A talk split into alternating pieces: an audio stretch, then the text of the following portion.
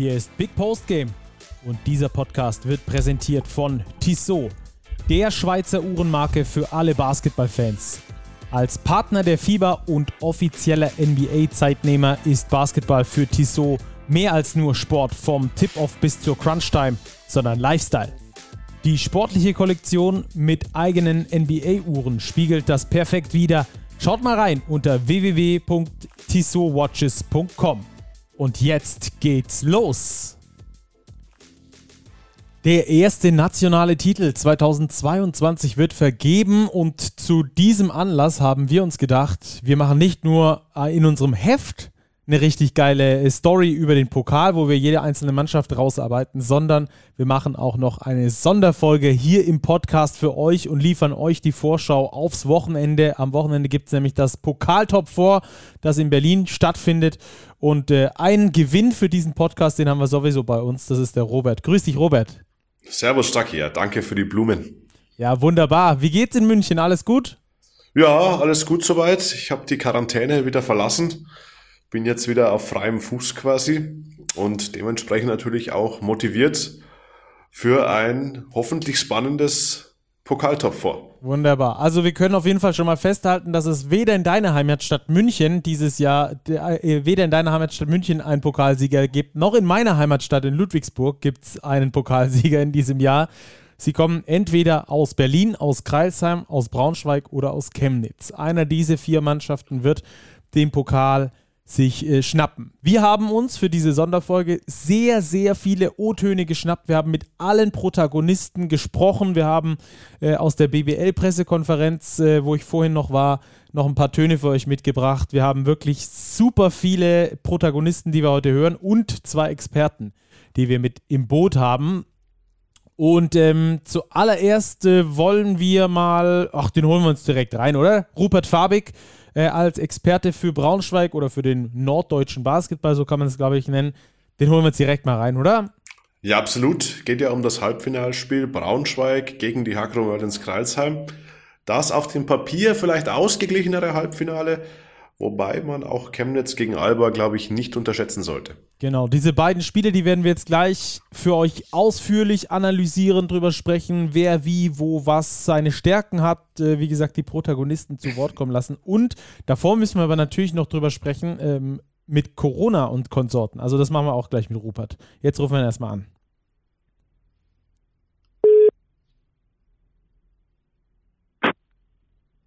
Grüß euch. Zack, da ist er. Servus oder Moin, wie man bei dir im hohen Norden sagt.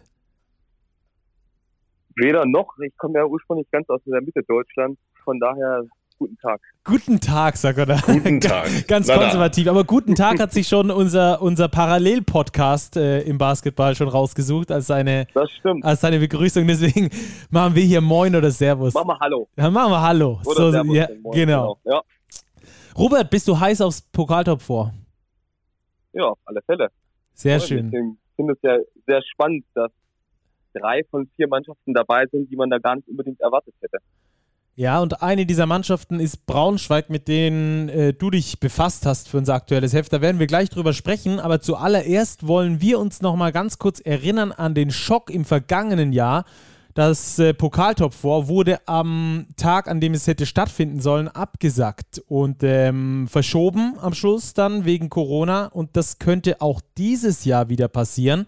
Fand ich sehr interessant. Gab es vorher eine Aussage von äh, Stefan Holz, vom äh, GM der Liga sozusagen. Und da hören wir jetzt gleich mal rein. Und dann äh, werden wir darüber diskutieren, was ihr darüber denkt ähm, wie sind die Spielregeln in Bezug auf Corona ne, am Wochenende? Ähm, leider sind wir ja immer noch in diesem Modus. Ähm, der eine oder andere wird sich erinnern, dass es im letzten Jahr ja den Fall gab, den, den absoluten größten anzunehmenden Unfall, ja, dass wir äh, am Samstagmittag ähm, oder am Samstagmorgen positiven Test hatten, eines Spielers eines Teams. Und dann gab es kurzfristig eine gewisse Hektik und die Frage war, findet das Spiel statt oder nicht statt? Das wurde im Dreieck mit Gesundheitsamt alles geklärt und ähm, das war jetzt nicht ganz optimal, wie das letztes Jahr so gehandelt wurde. Und ich sage immer, man kann ja mal einen Fehler machen, ja, aber, aber nicht dieselben zweimal. Insofern haben wir uns bemüht, in diesem Jahr im Vorfeld die Dinge zu klären und äh, haben die zunächst mal ein sehr klares Testregime, das ist so der erste Punkt. Also die, die Spieler und äh, auch die Teammitglieder der vier beteiligten Mannschaften werden seit letzter Woche schon regelmäßig PCR getestet. Der letzte Test wird dann ähm, morgen, Freitag früh stattfinden, sodass wir dann äh, gegen Mittag dann grünes Licht haben sollten. Heißt natürlich im Umkehrschluss auch, ne? also bis morgen Mittag müssen wir noch ein bisschen zittern, ne? aber bislang sind wir gut unterwegs und äh, haben, äh, ja, haben die Teams soweit zusammen und hoffen natürlich, äh, klopfen auf Holz, ja, haha, dass wir äh, kein Ausbruchsgeschehen mehr produzieren ne, in den vier Teams. Ähm, und die Spielregeln sollte es dann doch ja, zu dem Fall kommen, dass es ein Ausbruchsgeschehen einem Team geben könnte, dann wäre es ein sehr klares, es gibt ein sehr klares Verständnis dann würde es keine Spielwertung geben, dann würde das äh, Spiel verlegt werden, heißt auf Deutsch, äh, dann würden wir das gesamte Top 4 auf einen neuen Termin ansetzen. Ähm, also insofern äh, alle nochmal ja, hoffen, dass alles gut geht. Das war dann das Turnierspielen am Wochenende. So, das also Stefan Holz. Ich musste zwischendrin ein bisschen lachen, habt ihr sicher gehört, als er gesagt hat, auf, Klopf, als Ho auf Holz klopfen. Damit hatte er mich. Rupert, ähm, ist es für dich die richtige Entscheidung, so ein Turnier dann ganz abzusagen wegen dem Corona-Fall oder sagst du, dann hat die Mannschaft irgendwie Pech gehabt und äh, dann müsste die halt abfliegen und äh, der Rest würde dann zu Ende gespielt werden? Puh, schwierige Frage. Hm ist die Frage, ob der, ob das wirklich komplett ganz abgesagt wird oder ob man einen Termin findet, das zu verlegen. Ja, ja, würde, würde Verlegung, Verlegung wäre dann der Fall. Genau. Solange das möglich wäre, falls nicht zu weiteren Verlegungen im Saisonverlauf anderweitig kommen würde, man findet wirklich noch einen Alternativtermin, dann finde ich, ist das die fairere, sportlich fairere, bessere Version.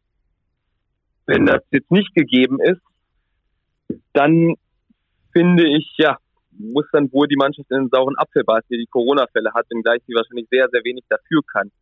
Ich halte aber die Alternative mit der Verlegung dann doch für sinnvoller, weil wir alle einen vernünftig ausgespielten Pokalsieger haben wollen, so wie auch einen Meister haben wollen, der nicht dadurch bestimmt wird, dass eine Mannschaft durch Corona-Fälle aus dem Rennen genommen wird. Allerdings bin ich eigentlich ganz guter Dinge, dass es diesmal gut geht. Der Stefan Holz hat ja selber angesprochen, denselben Fehler macht man nicht zweimal im Optimalfall. Es wird jetzt täglich PCR getestet. Und wenn wir uns die Mannschaften angucken, die da beteiligt sind, die haben ja glücklicherweise, muss man ja jetzt sagen, schon größtenteils ihre Corona-Ausbrüche hinter sich, was die Wahrscheinlichkeit natürlich verringert, dass sie sich jetzt binnen so kurzer Zeit nach der erstmaligen Ansteckung nochmal neu infizieren. Und Berlin war um die Jahreswende in Quarantäne. Die Chemnitzer hat es auch erwischt, wenn ich mich recht entsinne bei den Braunschweigern hat es den anderen mal getroffen und Kreisheim weißt du wahrscheinlich am besten Stadt. Ich glaube, da ging es noch halbwegs. Ja, ja, bei Kreilsheim war bisher noch nicht, noch nicht wirklich was. Ähm, ja, ist auf jeden Fall interessant, dass sie es so angehen wollen, ähm, dass es also da eine Verschiebung geben würde. Wir hoffen das natürlich alle nicht, aber ähm, dass es mal so der Stand der Dinge auch wieder gegen vorgegangen wird, finde ich ganz interessant. Also, also seit der vergangenen Woche schon täglich oder, oder dreimal in der Woche, glaube ich, äh, PCR-Tests genommen werden von allen Spielern. Also hoffen wir, dass äh, da wirklich dann nichts passiert und dass wir dann da komplett reinstarten können ins Top 4. Das machen wir jetzt auch, würde ich vorschlagen, oder Robert, dass wir reingehen in Braunschweig gegen Kreilsheim. Äh, was siehst du da für eine Partie? Was äh, hast du da für, für eine Überschrift über diese Partie? Ja, ich habe es vorher schon anklingen lassen. Für mich ist es das auf dem Papier her schon ausgeglichenere Halbfinale. Lass mich noch vielleicht einen Satz auch zuvorher ergänzen, was Rupert gesagt hat. Ich glaube, es kommt jetzt auch dazu ähm, zur ganzen Corona-Thematik, dass wir weitgehend geimpfte Spieler haben und auch selbst wenn es einen Fall geben sollte, müssen ja geboosterte Kontaktpersonen nicht in Quarantäne. Also ich glaube, die Wahrscheinlichkeit, dass wir eine Verlegung des Top 4 sehen werden, halte ich persönlich für sehr, sehr gering. Aber jetzt zurück zum Spiel Braunschweig-Kreilsheim. Es ist, glaube ich, total schwer vorauszusagen, Beide Teams haben sich jetzt unter der Woche wirklich gut präsentiert. Die Braunschweiger mit einem Sieg gegen die wirklich sehr gut performenden Ulmer. Kreilsheim struggelt so ein bisschen, hat aber auch in die Erfolgsspur zurückgefunden gegen die Gießen 46ers. Ich sehe ein ausgeglichenes Spiel mit leichten Vorteilen für die Hakro Merlins. So war es ja dann am Schluss auch äh, in der Partie in der BBL. Da hat äh, Braunschweig nach Verlängerung gegen Kreilsheim verloren. Allerdings ist das für mich nicht mehr so richtig ein Gradmesser ähm, weil einfach zu viele Veränderungen seitdem stattgefunden haben. Unter anderem ist ja Robin Mays zum Beispiel nicht mehr mit äh, dabei. Ähm, ich hatte das Spiel so ein bisschen zwischen Teamorientierung versus Einzelorientierung äh, überschrieben, wobei es nicht ganz so einfach ist. Robert, was, was erwartest du von dem Spiel? Würde Robert weitgehend zustimmen, dass es auf jeden Fall das ausgeglichenere der beiden Spiele ist, also so stark Chemnitz ist, aber mein, wovon reden wir hier? Die spielen gegen Alba Berlin. Und Kreisheim gegen Braunschweig sind Mannschaften, die tabellarisch und auch vor allem bilanzmäßig gar nicht so weit auseinander liegen. Sehe es aber auch da wieder wie Robert, also wir doppeln uns hier, dass ich die leichten Vorteile auf Seiten der Merlin sehe. Würde aber den Braunschweigern durchaus eine Chance einräumen. Was ich finde, was durchaus ein Faktor werden könnte, ist ein bisschen die Belastung der Kreisheimer. Die haben ja vor allem letzte Woche einen echt strammen Spielplan gehabt mit der zweifachen Euro-Belastung fast im Stil eines Eurocup-Teams, also eine doppelte englische Woche eingelegt haben.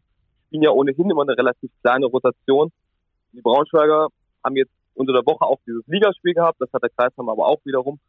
Sonst noch etwas ausgeglichener und geschonter. Dazu kommt der Beneturovic, auch aus seiner Corona-Quarantäne zurück, er hat sich schon freigetestet. Also der wird ihnen auch nicht fehlen. Das gänzlich ausschließen würde ich nicht dass Braunschweig da für eine Überraschung zuständig ist. Im Vorfeld hatten wir ja schon mal, Stati, wir beide miteinander gesprochen. Du hast mit Ingo Enskat wiederum gesprochen und der hatte ja die Chancen auf 50-50 taxiert. Ich würde auch eher 60-40 bei Kreisheim einordnen. Mhm. Ingo Enskat werden wir gleich noch per O-Ton hören. Jetzt hören wir erstmal kurz bei TJ Shorts rein, denn der hat äh, uns erzählt, äh, warum er eigentlich Bock hat, dieses Finale zu gewinnen, warum er da so hinterher ist. Da hören wir mal kurz rein. this is it's definitely something that you know you live for. You you look forward to the cup, and for us to be able to be in the top four, it's just a huge accomplishment already. But none of us on this team are satisfied. I know I'm not. Um, so when we go there for the top four, when we you know show up, I saw it was just recently announced it'll be in Berlin. Uh, you know we're going there to win it, and that's the mindset. And um, and when we show up there, we're going to give our all, and uh, go out there to, like I said, to win the cup. So it's nothing but a blessing to be able to play in these do or die games because that's you know that's what any hooper lives for to be able to bring some hardware home or bring a trophy back to the, to the club and to the fans. So that's definitely something we look forward to and hope that we can accomplish Also er will Hardware mit nach Hause bringen. Das finde ich einen sehr guten Ausdruck da auf jeden Fall. Das ist seine große Motivation. Ähm, wenn wir mal auf die verschiedenen Spielstile gucken, finde ich ganz interessant. Ähm, die sind äh, relativ ähnlich, zumindest wenn wir nach den Punkten schauen. Die Kreisheimer haben die zweitbeste Offensive der Liga mit 87,2 Punkten im Schnitt. Die ähm, Braunschweiger haben die drittbeste Offensive der Liga mit 85,7 äh, Punkten im Schnitt. Darf auch, ich kurz einhaken? Darfst du? das würde ich mit ein bisschen mit Vorsicht genießen, weil Braunschweig auch das schnellste Tempo der Liga spielt. Genau. Was natürlich dafür sorgt, dass die Offensive, die, die nackten Zahlen dadurch geboostert werden. Du äh, bist, du bist Hellseher, äh, weil genau darauf wollte ich nämlich hinaus, weil die äh, Braunschweiger mit die höchste Pace spielen und ich glaube sogar die höchste Pace spielen.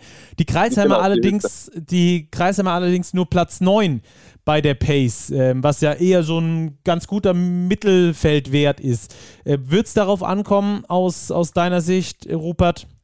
Wer äh, sein Tempo spielen kann, der wird das Ding am Schluss gewinnen. Ist das eines der eine, eines der äh, Kernelemente?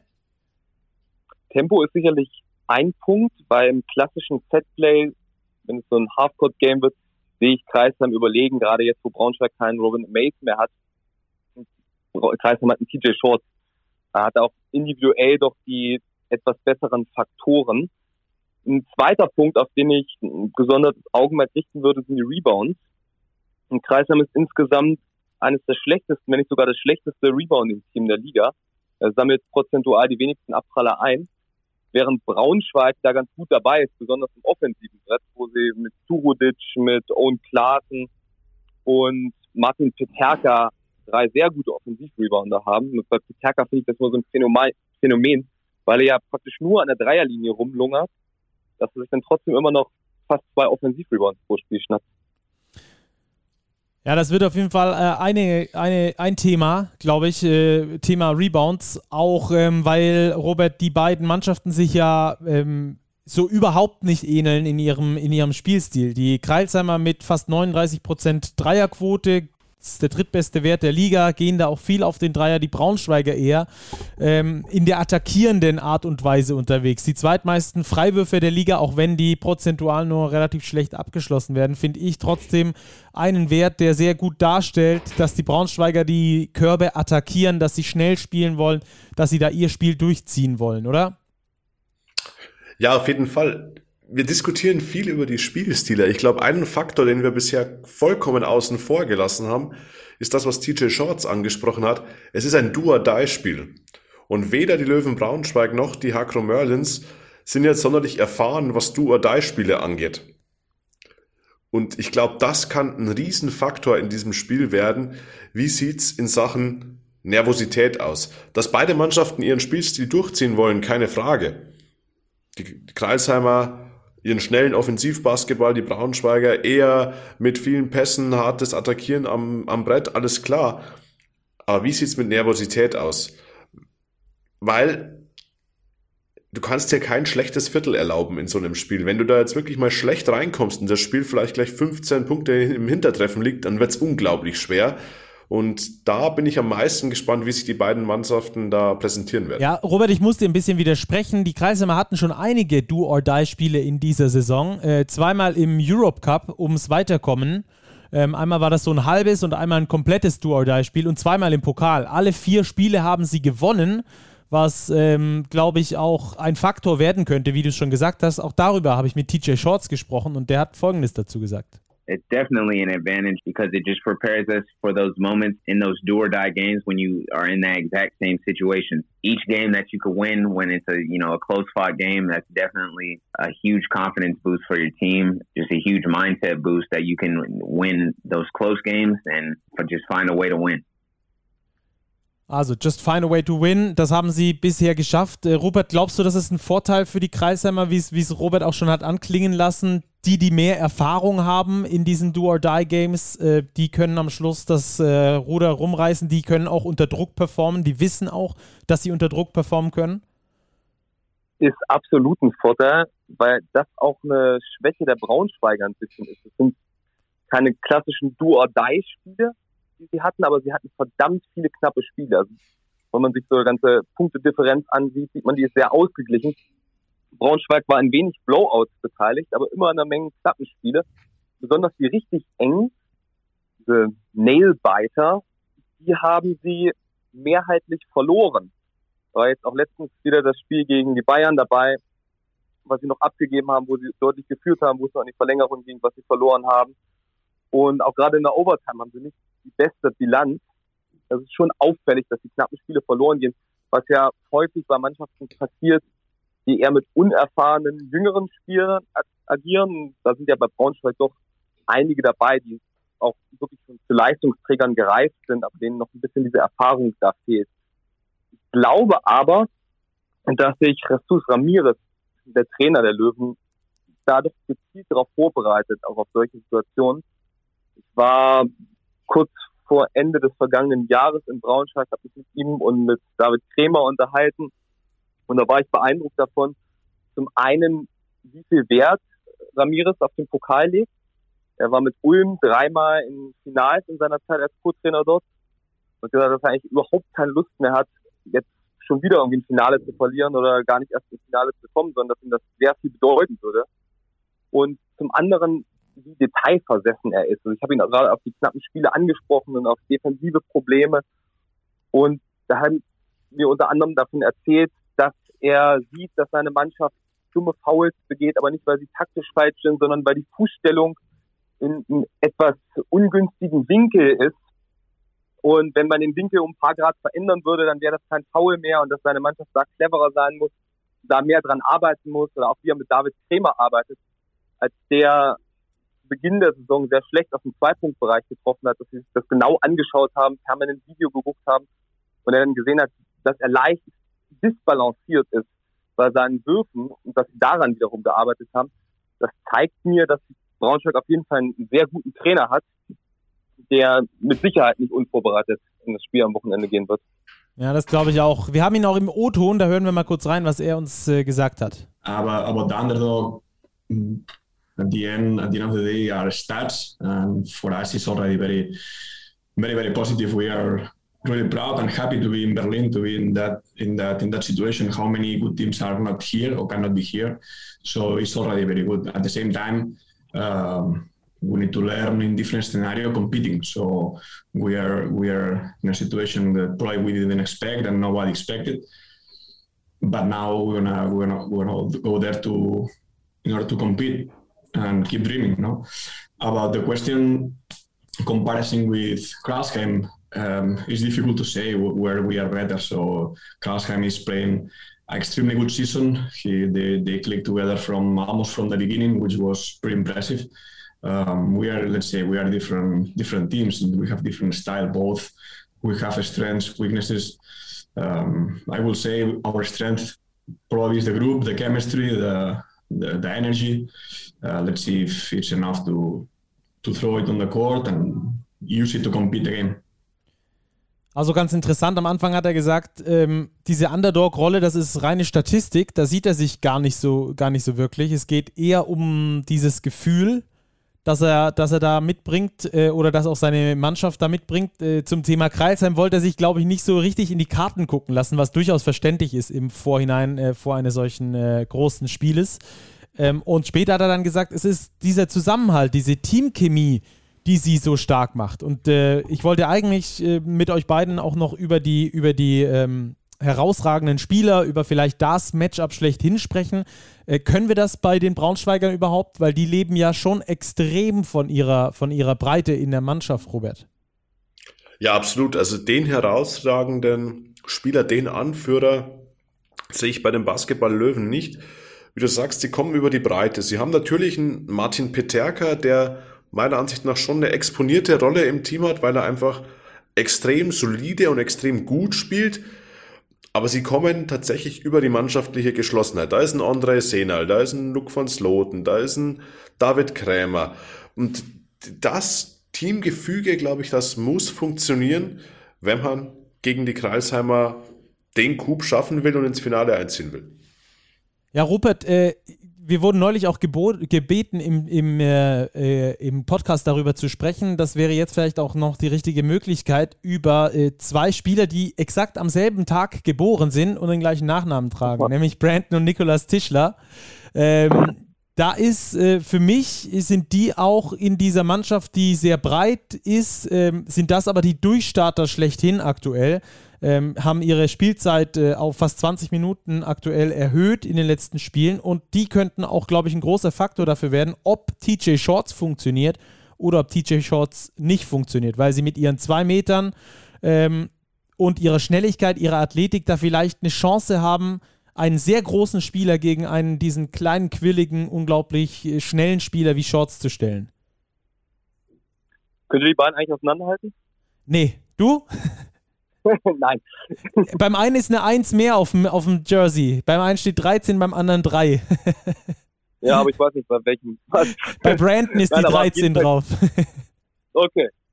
Die beiden Jungs haben fantastisch überrascht und haben wirklich so das Potenzial, wenn es einen Titel geben würde, Durchbruch der Saison oder Überraschung der Saison, dann müssten die an vorderster Front genannt werden.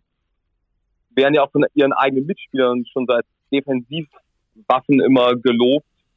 Und wie du es richtig gesagt hast, mit ihrer Länge, mit ihrer Athletik, mit den langen Armen, auch Fähigkeiten zum Rebound, können sie sehr, sehr effektiv in der Verteidigung am Wochenende zum Einsatz kommen. Und es ist tatsächlich ein interessantes Matchup, wenn du Spieler mit Länge gegen Shorts stellst, hier vielleicht nicht so im 1-1 über seinen Speed rösten kann, sondern weil sie eben schnell und flinke Füße haben, wo es etwas schwieriger für ihn wird, er ist jetzt nicht der allerbegnadetste Werfer, auch nicht unbedingt aus dem Dribbling.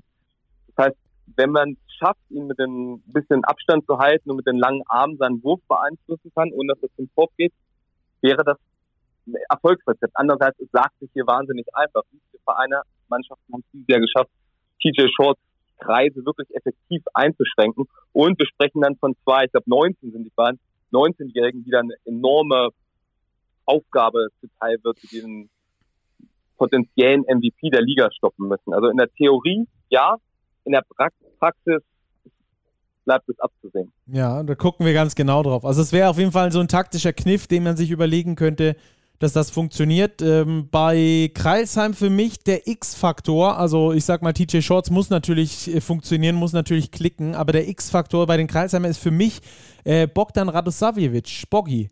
Ähm, weil der muss mhm. offensiv liefern gegen einen starken Frontcourt von Braunschweig und vor allem auch defensiv seine Variabilität zeigen. Ähm, Boggy hat sich in seiner Fußarbeit stark verbessert über die letzten Jahre, ist sehr viel schneller, auch äh, im Kopf sehr viel wacher geworden, habe ich so das Gefühl. Muss jetzt äh, aber gegen, gegen ganz verschiedene äh, Typen antreten. Zum Beispiel gegen einen Owen Klaassen oder äh, andererseits gegen einen Martin Peterka, die komplett verschiedene ähm, Gewichtungen haben. Der eine viel athletischer, ähm, der andere mit einem guten Schuss ausgestattet. Äh, also das finde ich ist, ist ein ganz, ganz interessantes, äh, ganz interessante Geschichte da, ob Boggy ähm, da diese Breite in der defensiven Variabilität mitbringt, weil wenn er sie mitbringt, dann äh, haben die Kreisheimer, glaube ich, herausragende Chancen. Wenn er sie nicht mitbringt, dann könnte es tatsächlich ein bisschen schwierig werden, weil Boggy für mich der einzige richtig gute äh, Erstligacenter ist im, im Kader bei den, bei den Kreilsheimern. Also, ähm, ja. Wenn man es mal umdreht, hat er natürlich auch einen großen Vorteil aufgrund seiner Offensive. Also sicherlich wird es für ihn eine Herausforderung defensiv gegen diese unterschiedlichen Spielertypen, die die Braunschweiger haben. Andererseits dürfte er ihm das Leben auch gewaltig schwer machen, weil er ja, übrigens erstmal Boggy ist ein überragender Typ, finde ich. Und spielerisch hat er sich ja auch extrem entwickelt. Also sein Dreier ist eine wirkliche Waffe genommen, den er auch wirklich sehr munter, schnellen Abzugsfinger nimmt. Aber er hat ja auch am Korb die Moves und die Länge und auch das Gefühl, den Touch, um da effektiv abzuschließen. Also ich glaube, auch da kann er für große Probleme sorgen und wird nicht nur potenziellen Probleme defensiv geraten. Mhm. Wie du schon sagst, absoluter Schlüsselspieler. Wir hören mal rein, was Ingo Enskat uns noch gesagt hat über den äh, Kreilsheimer Stil und wie es bei Ihnen am besten flutscht, wie Sie am besten in Ihre Offense reinkommen. Ich glaube, unsere stärksten Phasen sind, wenn wir richtig mit Tempo agieren können, ähm, vorne dann als Team zusammenspielen und hinten in der Defense. Ich glaube, das ist halt was, wo, wo wir halt immer dann so ein bisschen den, sage ich mal, Grundpunkt für den Erfolg selber mitbestimmen können. Wir, wir müssen halt in der Lage sein, durch eine gute Defensive und ein gutes Rebounding ähm, unser eigenes Halbfeld, sage ich mal, sauber zu halten und dann mit Tempo nach vorne spielen. Das sind jetzt keine großen Weisheiten dann dabei, ähm, aber ich glaube, das ist die Basis für unsere Mannschaft. Ach, Ingo Ensgard, ich liebe ihn für seine nüchterne norddeutsche Art. Äh, Finde ich, äh, find ich aber durchaus anschaulich, auch wenn das so ein bisschen ähm, schemenhaft manchmal wirken möchte, floskelhaft äh, vielleicht auch, äh, ist es alles in allem, glaube ich, tatsächlich das, worauf es bei den Kreilsheimern äh, ankommen wird. Robert, was erwartest du für ein Spiel nochmal abschließend äh, und wie wäre dein Tipp, wenn du tippen müsstest? Ich erwarte zu Beginn nervöses Spiel von beiden Seiten. Glaube dann, dass die Kreisheimer schneller ihren Rhythmus finden, die Nervosität ablegen können und sich dann am Ende mit zwölf Punkten Differenz durchsetzen. So werden. genau tippt er sogar. Wow. Okay, und äh, Rupert, du? Äh, ich lasse mich selber noch nicht so schnell entkommen aus dem Podcast. Ich wollte nochmal Robert kurz was fragen. da er ihn ja aus nächster Nähe kennt, wie schätzt du denn David Kremer ein, von dem ich mich durchaus mittlerweile als Fan bezeichnen würde? Ich schätze ihn in Braunschweig sehr gut ein. Er hatte in München dieses Missverständnis. Ich hatte auch mal mit ihm ein Interview gemacht. Da war er noch voller Selbstvertrauen. Zwar zu Beginn seiner Münchner Zeit und ich glaube, dass ihm seine Rolle, die er jetzt im Braunschweig hat, extrem gut tut.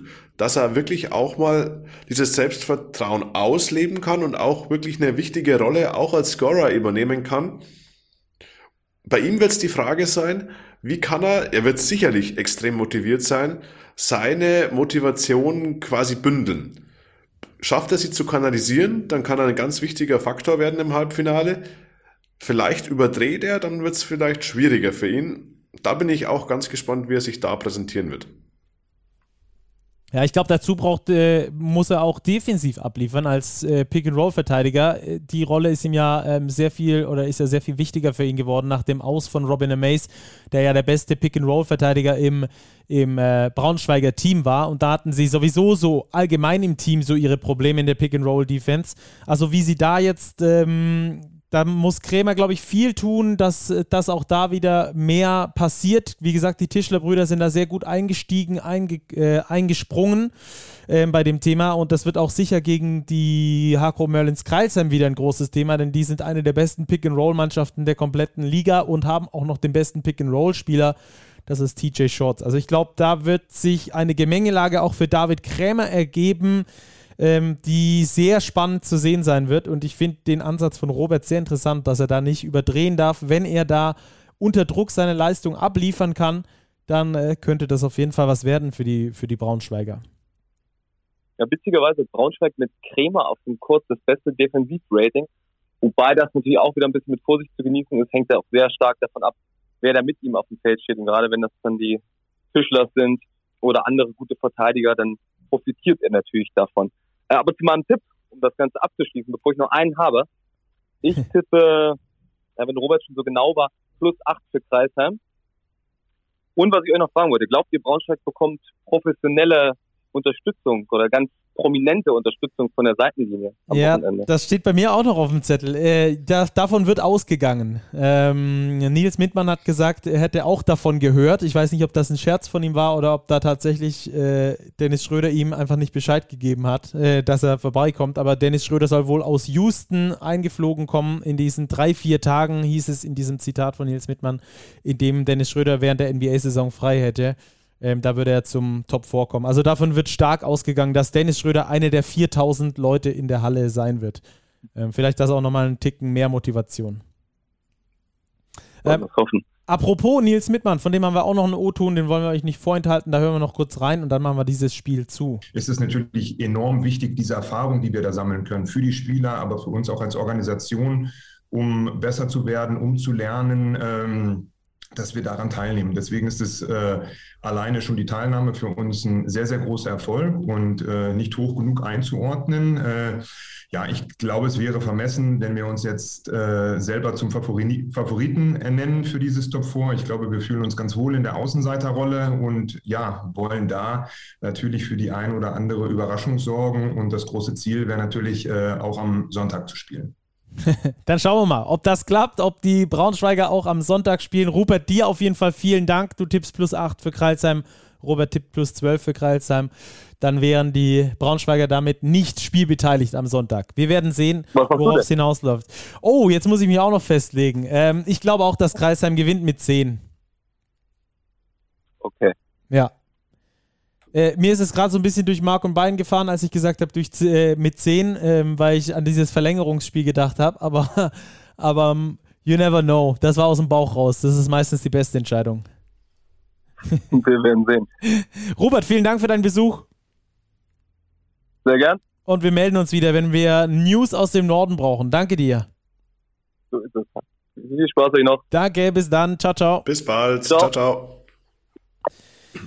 So, das war also Rupert Fabig und wir rufen jetzt gleich den nächsten Experten an, würde ich sagen, Robert. Ähm, denn wir haben jetzt noch das Duell zwischen Alba und Chemnitz zu klären und rufen da bei Daniel George mal durch, unserem Ostexperten. Oder würde ich sagen, machen wir direkt, oder? Ja, absolut. Sind die Niners Chemnitz beteiligt? Ohne Daniel geht da nichts. der beste Basketball-Podcast Deutschlands ruft mal wieder an. Ja, und der beste Ostexperte wartet auf uns. Ja, ich grüße euch. Moin. Servus, Schöne Daniel. Begrüßung. Servus, Daniel. Robert ist auch mit dabei. Natürlich Alba gegen Chemnitz. Ganz, ganz spannendes Duell, das wir da haben im zweiten Halbfinale. Und ähm, wir hören direkt mal in den, äh, als Einstieg in einen Ton von, ähm, von äh, Manager Herold rein. Wenn ich den äh, denn auf die Schnelle finde, hat sich der Stacki wieder gut vorbereitet.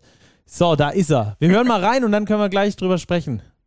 Und ja, wir werden keine Angst vor Berlin haben, auch wenn wir gegen Berlin noch nichts gewinnen konnten in unserer BBL-Historie, in unserer kurzen.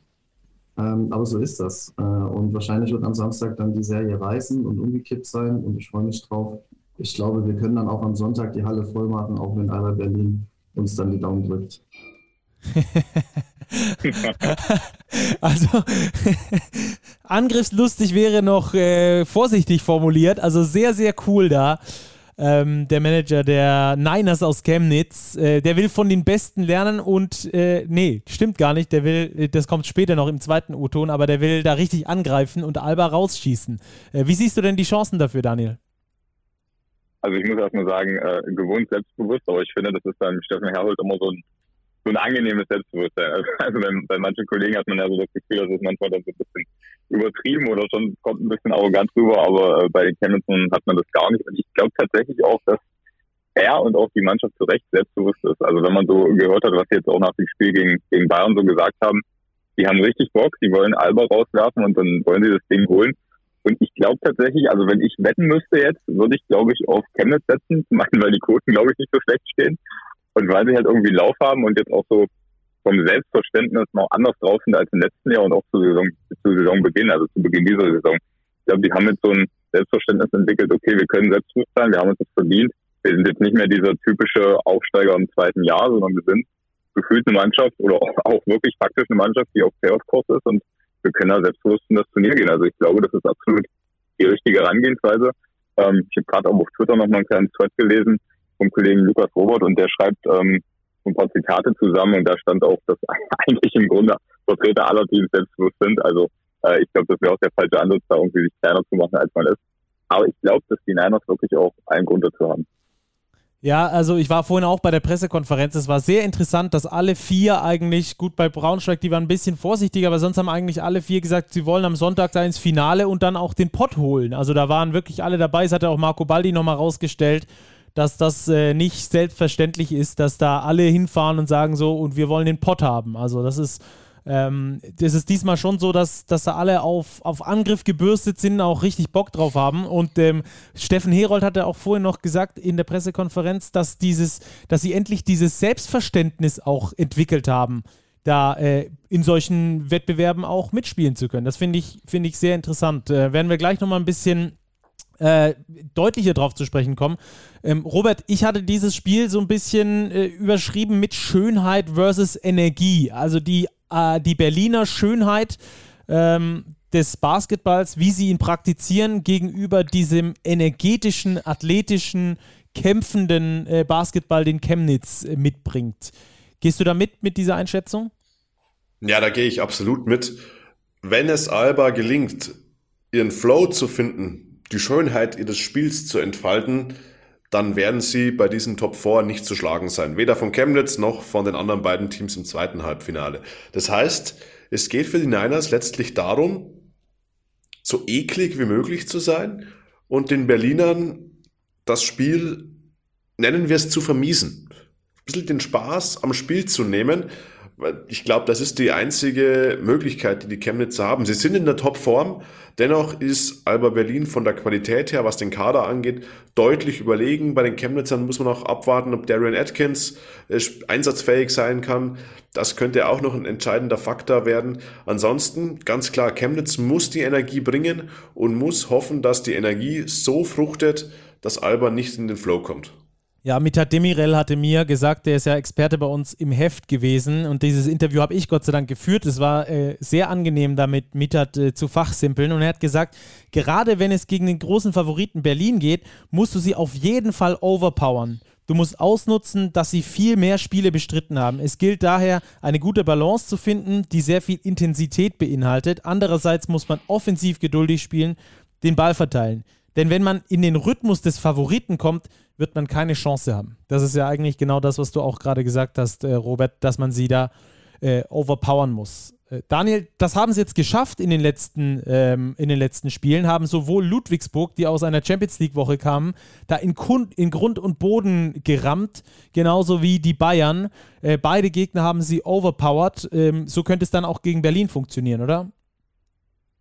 Absolut, also das stimmt natürlich total, was Robert auch gerade gesagt hat. Das eine, das ist ein gestandenes Juli-Team und das andere ist dann eben auch tatsächlich doch ähm, ein Aufsteiger am zweiten DBA, der vielleicht ein bisschen besser besetzt ist. Das haben wir auch schon vor, vor Saisonbeginn besprochen, als es normalerweise der Fall ist. Aber ich glaube, die Voraussetzungen sind klar und dann möchte sich Chemnitz, glaube ich, auch nicht auf einmal jetzt die Favoritenrolle irgendwie zuschreiben lassen, auch wenn Alba natürlich auch gewarnt hat. Ich war heute nicht bei der PK und jetzt nicht verfolgt, aber er hat das ja auch mitbekommen. Also da wurde auch schon von Chemnitz gewarnt, was ja auch nur normal ist. Aber ich glaube tatsächlich, dass das, was ihr angesprochen habt, dass Chemnitz bewiesen hat, dass sie genau das können. Also wenn man sich auch anguckt, wer da auf dem, auf dem Parkett stehen kann, also wenn man jetzt sagt, okay, Overpowern für, für Power steht bei Chemnitz auf jeden Fall in den letzten Spielen auch Jonas Richter.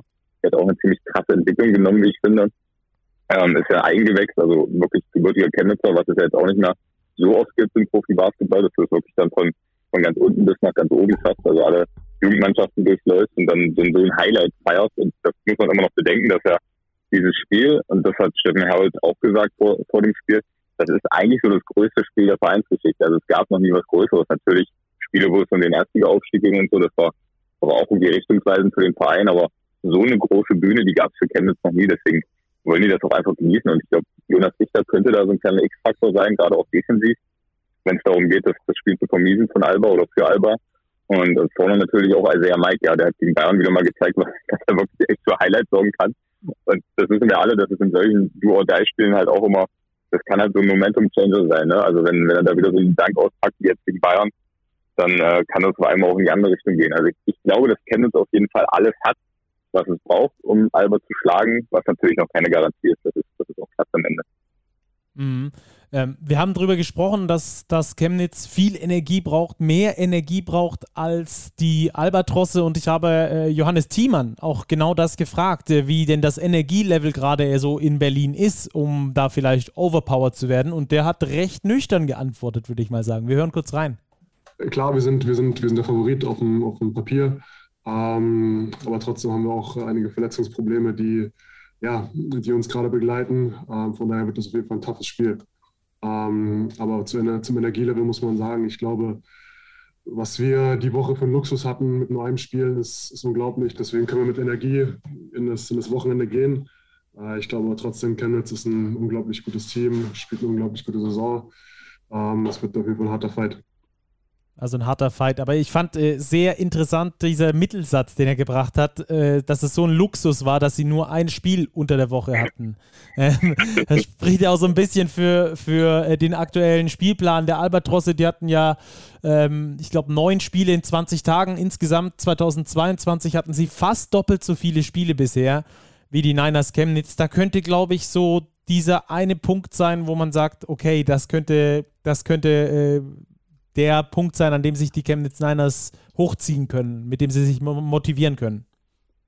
Ja, finde ich auch. Also, weil, wenn man nur diese Woche sieht, dann hat, hat äh, Johannes Thiemann natürlich recht, aber so gesamt gesehen, was du jetzt auch schon gesagt hast, hat natürlich Alba schon ein krasses Programm und ist einfach, also kann nicht mehr so energievoll spielen wie Chemnitz eigentlich, außer sie ziehen die Energie aus dem Publikum und aus dem, aus diesem Do-or-Die-Spiel eben. Aber da glaube ich eben, dass Chemnitz in genau solchen Sachen, wenn es um Do-or-Die-Spiele geht und jetzt auch um diese Chance auf dieser riesigen Bühne, und dann noch in Berlin, das ist ja auch noch eine, eine Geschichte, wo wir äh, gerne darüber sprechen können. Das ist ja für Chemnitzer und generell so für Ost, wenn ihr mich immer als Ostexperten bezeichnet, für alle, die irgendwie im Osten Basketball lieben, ist, ist ja Alba immer so dieses Nonplusultra gewesen. Also man ist halt nach Berlin zum Basketball gefahren, weil wo hätte man sonst hinfahren sollen, ne? Also und den Chemnitzern, denen, denen ging es genauso. Also Alba ist da immer noch so ein schillernder Name, prägender Name und also die Fans die mitkommen werden und auch beim Public Viewing sitzen werden. Das ist ja ein großes Public Viewing, glaube ich, geplant Chemnitz, also so groß, ja. wie es erlaubt ist natürlich. Die werden ordentlich, äh, ordentlich Lärm machen. Also ich will nur sagen, das ist für die auch nochmal sowas, dass es gegen Alba geht, wo die extra Motivation draus ziehen. Malte Ziegenhagen natürlich nochmal extra, ne, als gebürtiger Berliner. Ähm, hat jetzt zuletzt nicht, oder im letzten Spiel gegen Bayern zumindest keine Punkte gemacht, aber wäre natürlich eine schöne Geschichte, wenn er da nochmal eine größere Rolle spielen kann. Also ich glaube, wenn es um Motivation geht, ist Chemnitz schon top äh, an diesem Wochenende. Lass uns ganz kurz reinhören. Wir haben nämlich einen O-Ton von Malte Ziegenhagen mit am Start, der äh, nämlich genau das auch beleuchtet, auch die Fan-Thematik und so weiter. Sehr interessant und das kann man dann gleich als Grundlage nochmal benutzen. Dann kommen wir halt raus und spielen halt harte Verteidigung und äh, halten halt andere Gegner wirklich unter 60 Punkten. Und dann kannst du halt auch so ein Spiel gegen Bayern München gewinnen. Und Natürlich nehmen wir jetzt diesen, diese beiden Spiele besonders, oder jetzt diese drei Siege in Folge, nehmen wir natürlich äh, mit Rückenwind, gehen wir jetzt in diesen, dieses Top 4 gegen wirklich sehr schwierigen Gegner, der uns meistens nicht liegt. Äh, ich meine, wir haben ja in Berlin mit 20 äh, fast verloren und äh, hatten bis jetzt auch letztes Jahr nicht wirklich Glück gegen, äh, gegen Berlin ähm, in den Partien. Und aber wir gehen jetzt halt mit diesem starken Rückenwind da rein und werden natürlich die Energie mobilisieren und ganz wichtig sind natürlich die Fans. Also ähm, ich denke, das ist ähnlich wie in Kreuzheim. Ähm, da, da, gebe ich dir auf jeden Fall recht. Äh, die, die Fanlager unterscheiden sich da nicht groß. Ähm, und ich meine, wie gesagt, Marco Baldi hat schon gesagt, da würden 10.000 Chemnitzer anreisen, wenn sie könnten, wenn sie dürften. Ähm, und ich glaube, das würde ich auch unterstreichen, weil die sind so heiß darauf, dass wir ähm, hier die Möglichkeit haben, im Top 4 zu spielen, um den Pokal zu spielen. Das ist eine ganz besondere Sache. also genau das, was du auch gesagt hast, Daniel. Äh, diese, die, äh, das Kartenkontingent war wohl nach Sekunden, nach Sekunden, wirklich nach Sekunden ausverkauft, ähm, dass da an die Chemnitzer ging. Da wurde dann noch versucht, über irgendwelche anderen Möglichkeiten an Karten zu kommen. Also das war ganz wild. Und es gibt wohl in der größten Veranstaltungshalle in Chemnitz ein Public Viewing. Ähm, auch das wurde da auf der Pressekonferenz nochmal nochmal angekündigt. Also da stehen die Fans auf jeden Fall dahinter. Da ist richtig Turbo. Ähm, obwohl Chemnitz auch 280 Kilometer von Berlin entfernt ist, wird da eine ganze Fanbase hochfahren. Und das kann, glaube ich, schon auch so einen Unterschied machen, gerade äh, beim Thema Energie. Ja, was wir da nicht vergessen also, dürfen. Ja. Dass, ja, dass wir auch noch andere Fanlager nämlich haben, die der Braunschweiger und die der Kreisheimer. Da wird es spannend zu sehen sein, auf welche Seite die sich schlagen werden bei dem Halbfinale. Und es ist ja nicht selten so, dass sich verbündet auf die Seite des Underdogs geschlagen wird. Also ich kann mir durchaus vorstellen, dass die Stimmung in der Halle, obwohl das Spiel in Berlin stattfindet, durchaus pro Chemnitz sein wird. Ja, das kann ich, mir, kann ich mir auch vorstellen. Ja. Wird also wird auf jeden Fall spannend. Ich freue mich drauf. Ich habe auch mega Bock drauf, das zu verfolgen.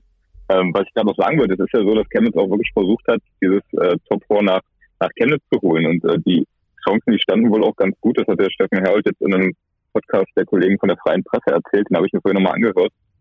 Aber es war leider ein äh, Konzert von Santiano geplant in der Messe Chemnitz. Ich weiß nicht, ob ihr Santiano kennt. Ja, die Piraten, Natürlich. die Piraten, ja. ja. Die Piraten, die Piraten haben, äh, haben das, das Ganze die Seemänner, also, Stacki. die nordischen Seemänner. Also auf jeden Fall haben die das versaut. Ne? Also da war ein Konzert geplant eigentlich für das Wochenende was tragischerweise, und jetzt kommt aber jetzt abgesagt wurde, irgendwie vor zwei oder drei Wochen. Also wäre die Messe eigentlich doch frei gewesen. Und ähm, ja, anscheinend hatte die BBL da eigentlich auch Interesse, das nach Chemnitz zu geben, aber da ist dann leider nichts draus geworden mehr. Und das wäre natürlich nochmal, also dann hätte ich wirklich gesagt, die holen das Ding auf jeden Fall.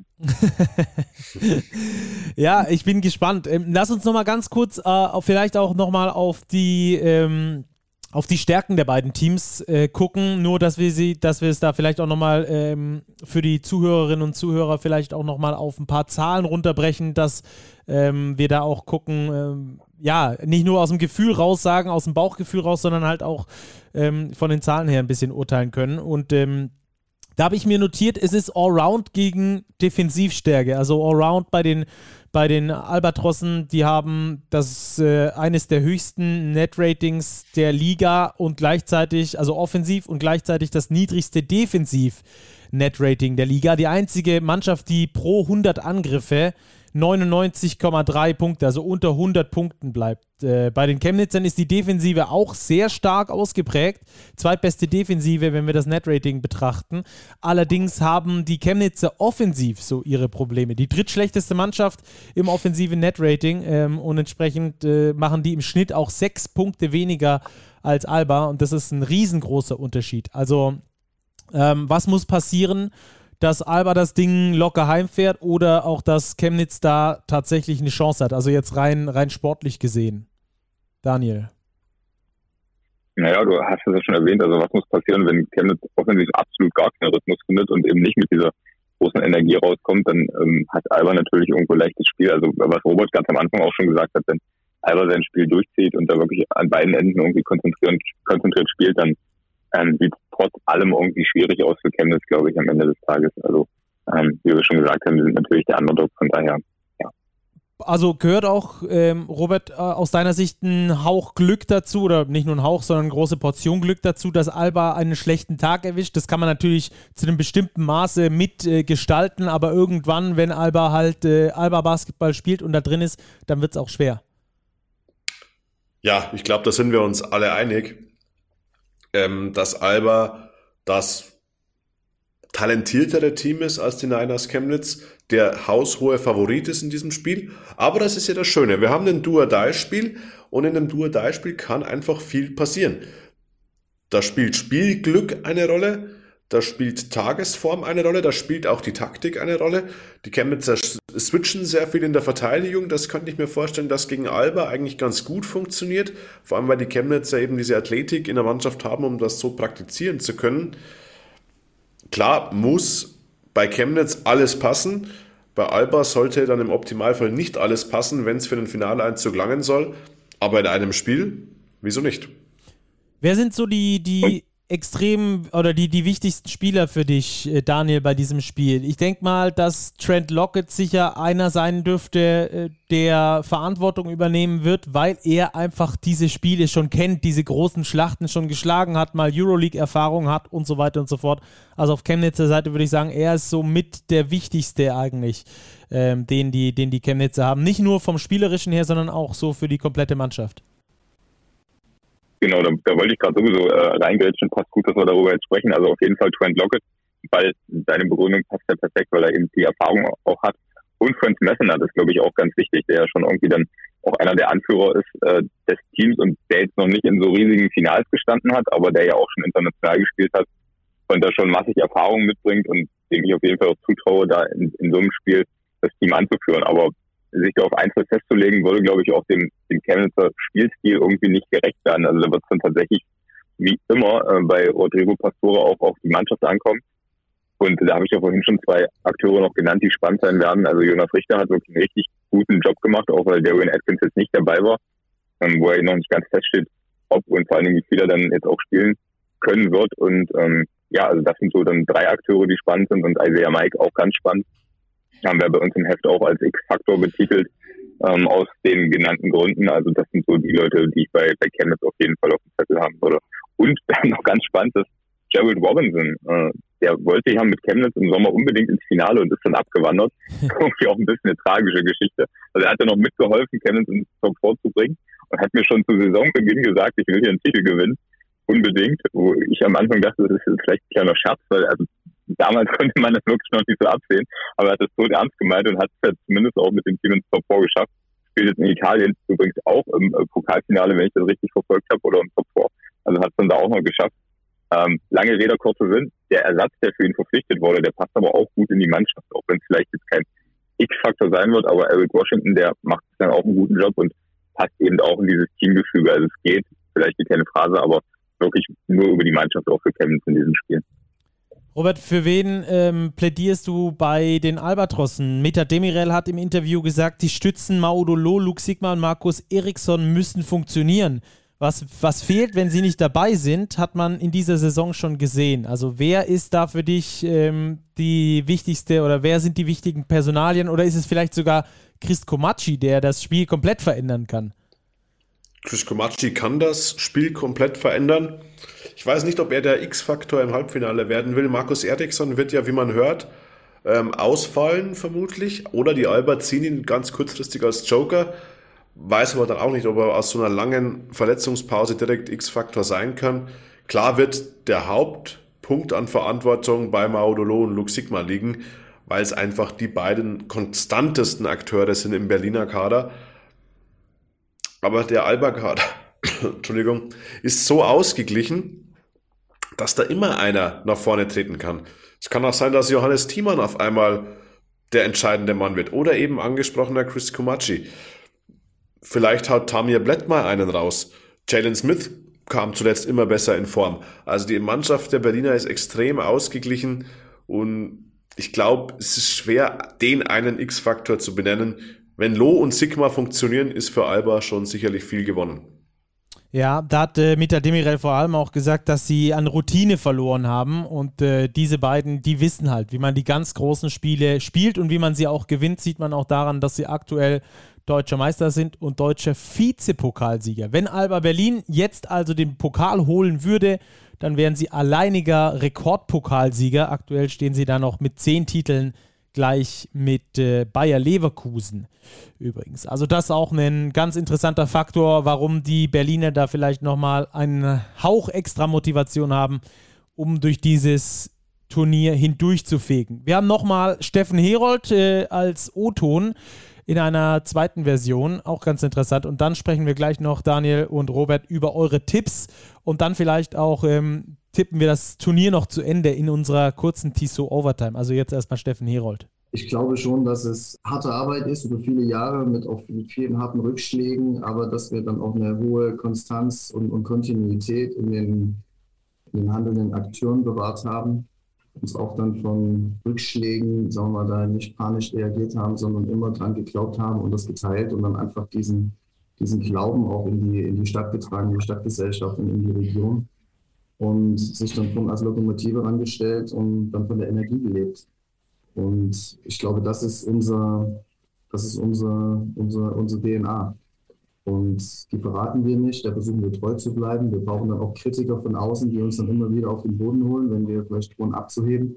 Und dann wollen wir uns mit den Besten messen, wir wollen von den Besten lernen. Ja, das können sie jetzt in diesem äh, Halbfinale von den Besten lernen. Alba Berlin ist eine der besten Mannschaften in dieser Liga unbestritten und aktuell aber zwei Plätze hinter ihnen in der Tabelle. Hat natürlich auch mit den Spielen zu tun, die Alba noch nachholen muss. Aber beide mit einer Siegesserie von aktuell vier Spielen in der BBL. Das ist, äh, glaube ich, auch nochmal so ein Faktor. Beide kommen damit richtig guter Laune rein in dieses Spiel. Und jetzt natürlich die Frage, wie geht's aus? Daniel, was glaubst du? Ich glaube, dass Chemnitz äh, die Sensation packt, aus den Gründen, die wir schon genannt, genannt haben. Also ich glaube, dass sie mit mehr Power ins Spiel gehen und dass sie das irgendwie ziehen werden ähm, und dass sie weiterkommen. Auf jeden Fall ins Finale. Soll ich dann auch jetzt schon sagen, wie das Finale dann ausgeht? Äh, ja, gleich, gleich, das weiß er auch schon. die, die, die Glaskugeln müssen da im Osten besonders gut wirken bei dir. Aber sag doch erstmal, wie hoch die Chemnitzer das Ding gegen Alba gewinnen, so ungefähr zumindest. Ah, die gewinnen das mit ähm, zwei Punkten durch einen Dreier von Malte Ziegenhagen aus der Ecke. Okay. So genau sogar. Sehr gut. Und Daniel Robert, ist guter D Drehbuchautor. Ja, das glaube ich auch. Chemnitzer Dramen. Robert, was ist ja, dein gut, Tipp? Ähm, ja, ich befürchte für dieses Pokal-Top 4, ich befürchte tatsächlich, dass wir wenig Spannung sehen werden. Also ich habe vorher schon auf plus 12 für die Merlins getippt. Hier gehe ich noch deutlicher. Ich sage, es wird plus 18 für Alba Berlin. Mhm. Das ist ja langweilig, Robert. Das ist ja langweilig. ja, ich, also. es ist langweilig. Ich würde mich riesig freuen, wenn es, wie von dir beschrieben, kommt. Mir fehlt aktuell nur der Glaube ein bisschen daran. Ja, ja einer muss bei der Realität sein. Das ist vollkommen ja. Ich bin da auch Realist und glaube auch, dass Alba äh, mit plus 20 äh, durchgehen wird. Und dann ähm, hätten wir zumindest nach unseren Tipps aktuell äh, Kreilsheim und Alba im Finale. Wen hättest du denn im anderen äh, Halbfinale getippt?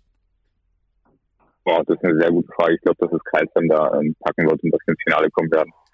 Und okay. dann hätte man ein Finale Chemnitz gegen Kreilsheim.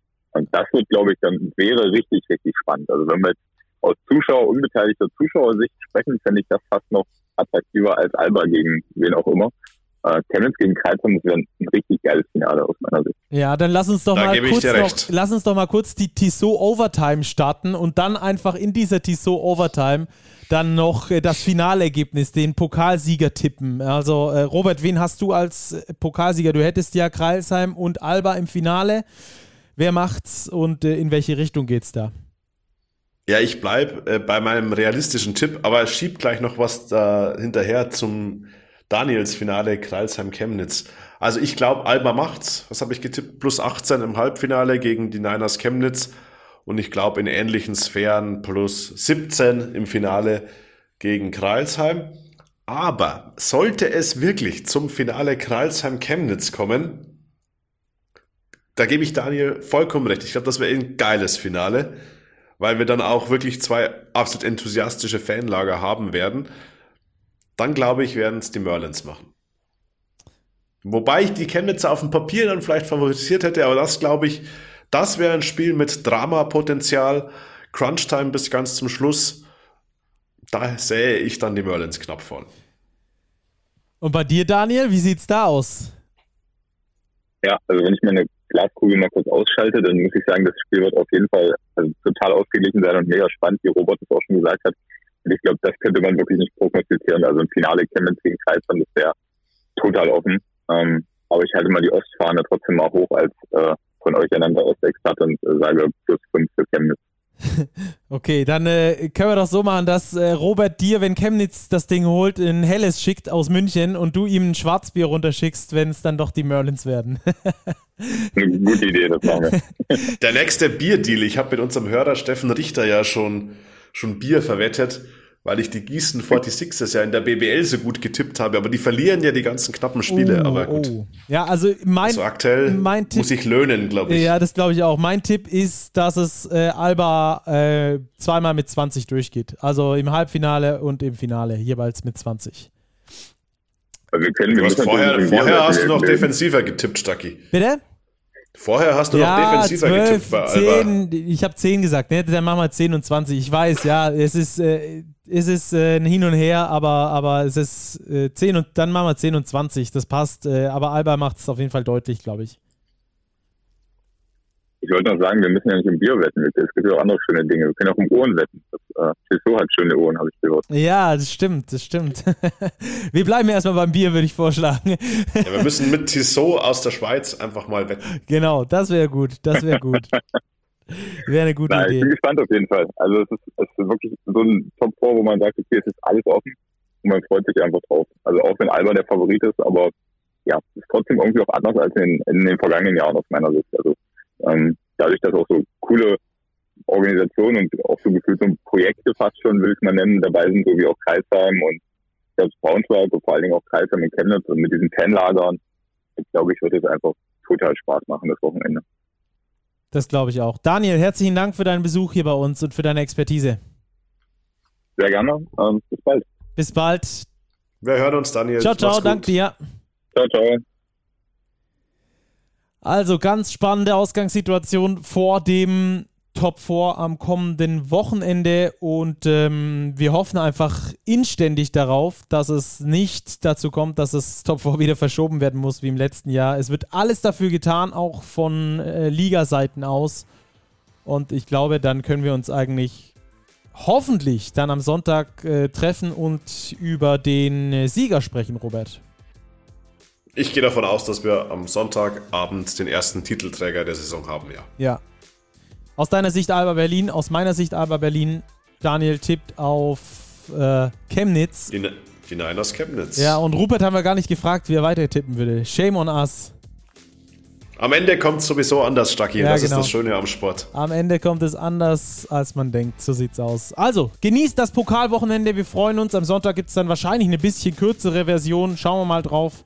Ähm, werden euch da aber natürlich trotzdem vollstes Entertainment bieten. Bis dahin, macht's gut. Schaut euch den Pokal an und äh, freut euch über schönen Basketball. Bis dahin, ciao, ciao.